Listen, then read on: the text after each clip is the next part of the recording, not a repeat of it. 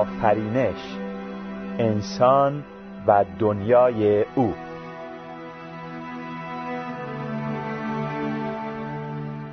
درودهای مجدد در نام خداوند ما عیسی مسیح. خوشحالیم که در این سری از برنامه ها که مدتی قبل آغاز کردیم می‌تونیم تعالیم اساسی کتاب مقدس رو بررسی کنیم. در این برنامه پیرامون آفرینش صحبت می‌کنیم. معمولا موضوع آفرینش به طور جداگانه در تعالیم اساسی کتاب مقدس مورد بررسی قرار نمی‌گیره. اما باید در نظر داشته باشیم که آفرینش موضوعی بسیار مهم و بنیادی است. خدا به خاطر آفرینش پرستیده میشه. در کتاب مکاشفه که آخرین کتاب کتاب مقدسه وقایع مربوط به زمان آینده ثبت شده است در فصلهای چهارم و پنجم این کتاب صحنه ای از پرستش خدا در عالم بالا دیده میشه فصل چهارم کتاب مکاشفه درباره تخت نشین سخن میگه که موجوداتی روحانی در حضور او می باشند.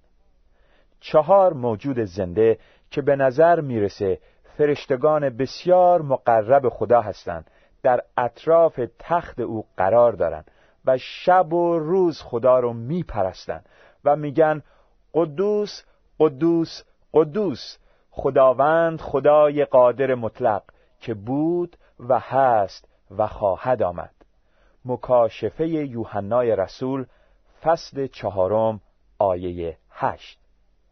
سپس در آیات ده و یازده می‌خوانیم آن بیست و چهار پیر در برابر تخت نشین که تا ابد زنده است سجده می کنند و او را می پرستند و تاجهای خود را در جلوی تخت او می اندازند و فریاد می زنند ای خداوند و خدای ما تو تنها شایسته ای که صاحب جلال و حرمت و قدرت باشی. زیرا تو همه چیز را آفریدی و به اراده تو آنها هستی و حیات یافتند.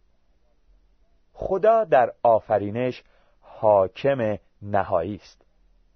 صحنه پرستش خدا در عالم بالا و آیات مربوطه ما رو متوجه می‌کنن که خدا به این علت پرستیده میشه که آفریننده عالم هستی است و همه چیز به اراده او هستی و حیات یافتند. هر انسان و هر فرشته زندگی و نفس خود رو مدیون آفریدگار مقتدر است. در کتاب ایوب می‌خوانیم اگر او دل خود را به وی مشغول سازد اگر روح و نفس خیش را نزد خود بازگیرد تمامی بشر با هم هلاک می شوند و انسان به خاک باز می گردد ایوب فصل سی و چهارم آیات چهارده و پونزده. بنابراین خدا نه فقط آفریننده عالم هستی است بلکه از عالم هستی نگهداری می‌کنه. وقتی خدا به شکایات ایوب و اتهامات دوستان او پاسخ داد او اقتدار و حاکمیت نهایی خود را در آفرینش بیان نمود. در کتاب ایوب فصل سی و هشتم آیات چهار تا هفت می‌بینیم که خدا فرمود وقتی که زمین را بنیاد نهادم کجا بودی؟ بیان کن اگر فهم داری. کیست که آن را اندازه گیری نمود؟ اگر میدانی. و کیست که ریسمان کار را بر آن کشید؟ پایه هایش بر چه چیز گذاشته شد و کیست که سنگ زاویه اش را نهاد؟ هنگامی که ستارگان صبح با هم ترنم نمودند و جمیع پسران خدا آواز شادمانی دادند.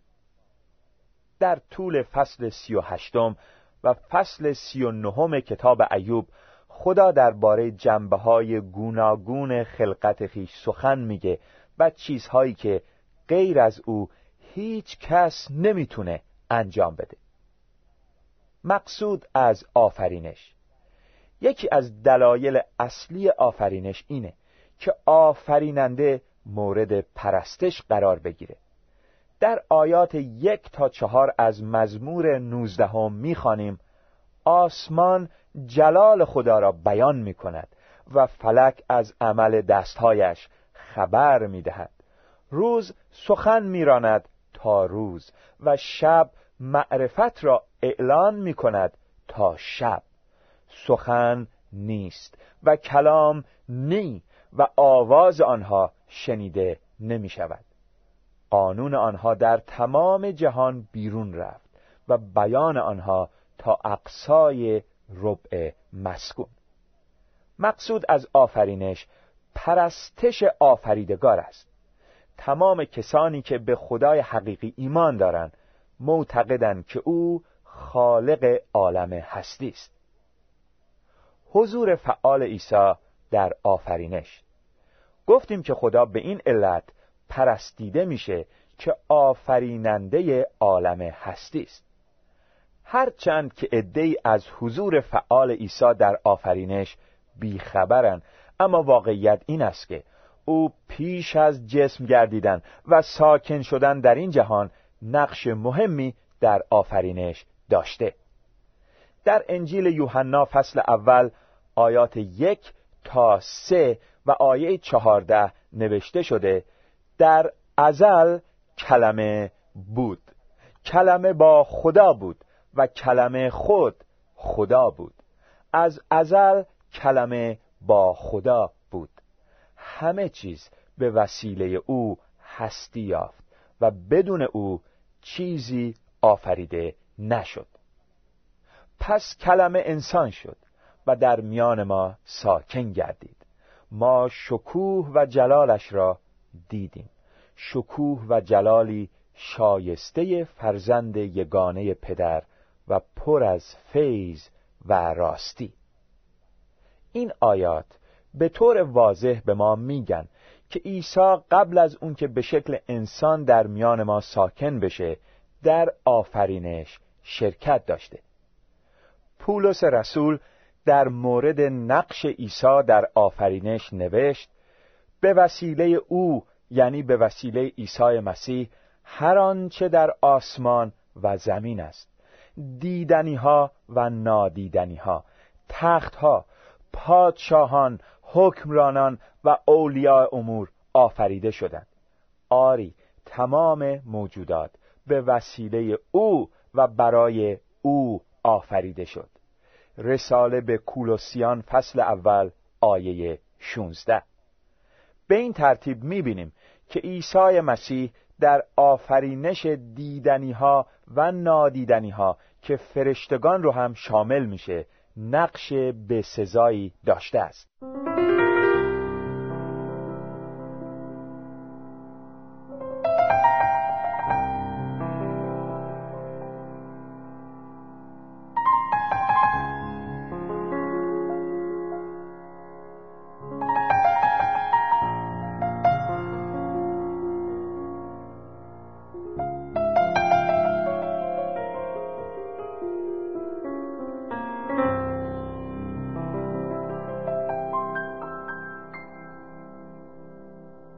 در ابتدا.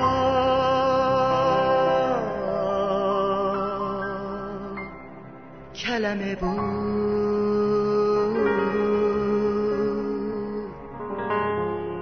کلمه نزد خدا بود. در ابتدا کلمه بود.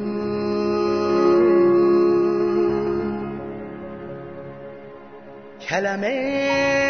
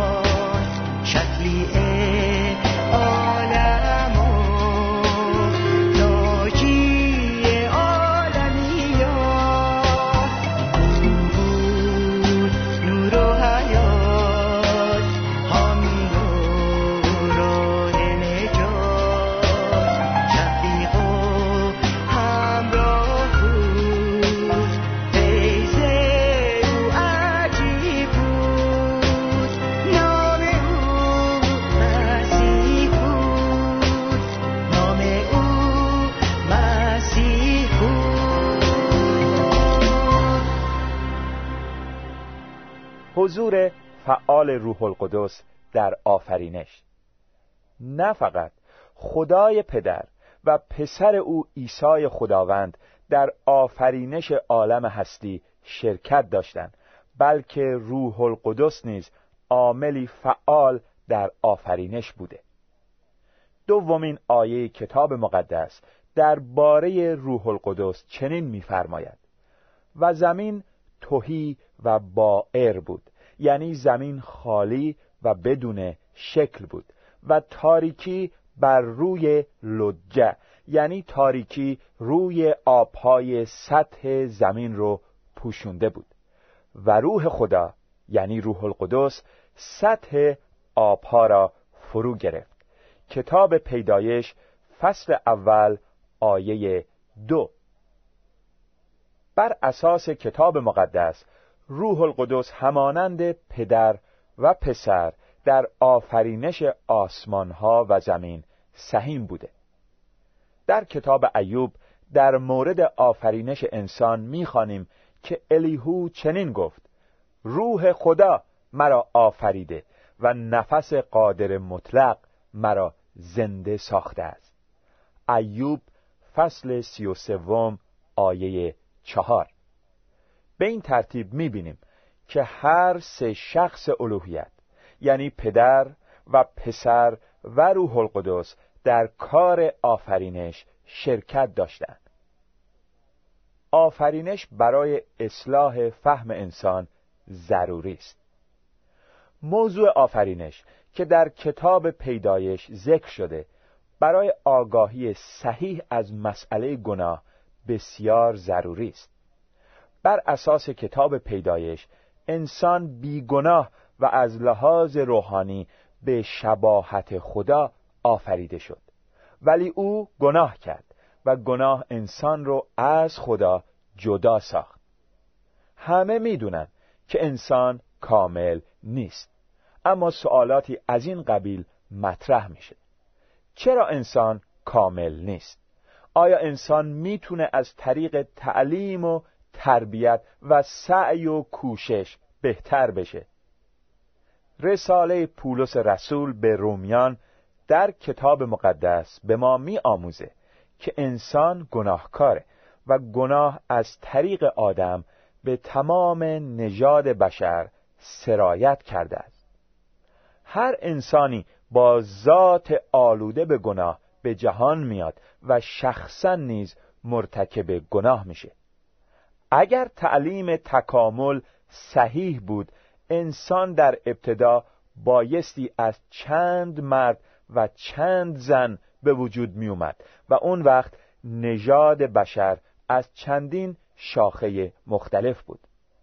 به این ترتیب ممکن بود عدهای گناهکار و عدهای بیگناه باشند. اما واقعیت اینه که نژاد بشر از یک مرد و یک زن یعنی آدم و حوا به وجود اومده و گناه از طریق آدم که سرکرده نژاد بشر به تمام آدمیان سرایت کرده و به همین دلیل تمام بنی آدم گناهکار هستند. در رساله به رومیان فصل پنجم آیه دوازده می‌خوانیم گناه به وسیله یک انسان به جهان وارد شد. و این گناه مرگ را به همراه آورد. در نتیجه چون همه گناه کردند مرگ همه را در بر گرفت. و در رساله به رومیان فصل ششم آیه 23 می‌خوانیم زیرا مزدی که گناه می‌دهد موت است. اما خدا به کسانی که با خداوند ما مسیح عیسی متحد هستند حیات جاودان میبخشد. آفرینش موضوعی است که به ایمان بستگی داره. در کتاب اعمال رسولان فصل هفدهم می‌بینیم که پولس رسول در میان شورای کوه مریخ برای یونانیان چنین موعظه کرد.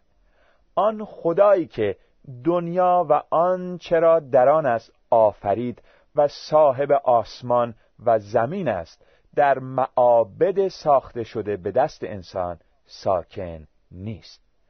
پس چون همه ما فرزندان خدا هستیم نباید گمان کنیم که ذات الهی مانند پیکره از طلا و نقره و سنگ است که با هنر و مهارت آدمی تراشیده می شود خدا دوران جهالت را نادیده گرفت.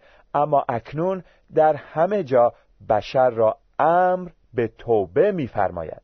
زیرا روزی را معین فرمود که جهان را با راستی و درستی به وسیله شخصی که برگزیده خود اوست داوری فرماید و برای اثبات این حقیقت او را پس از مرگ زنده کرد.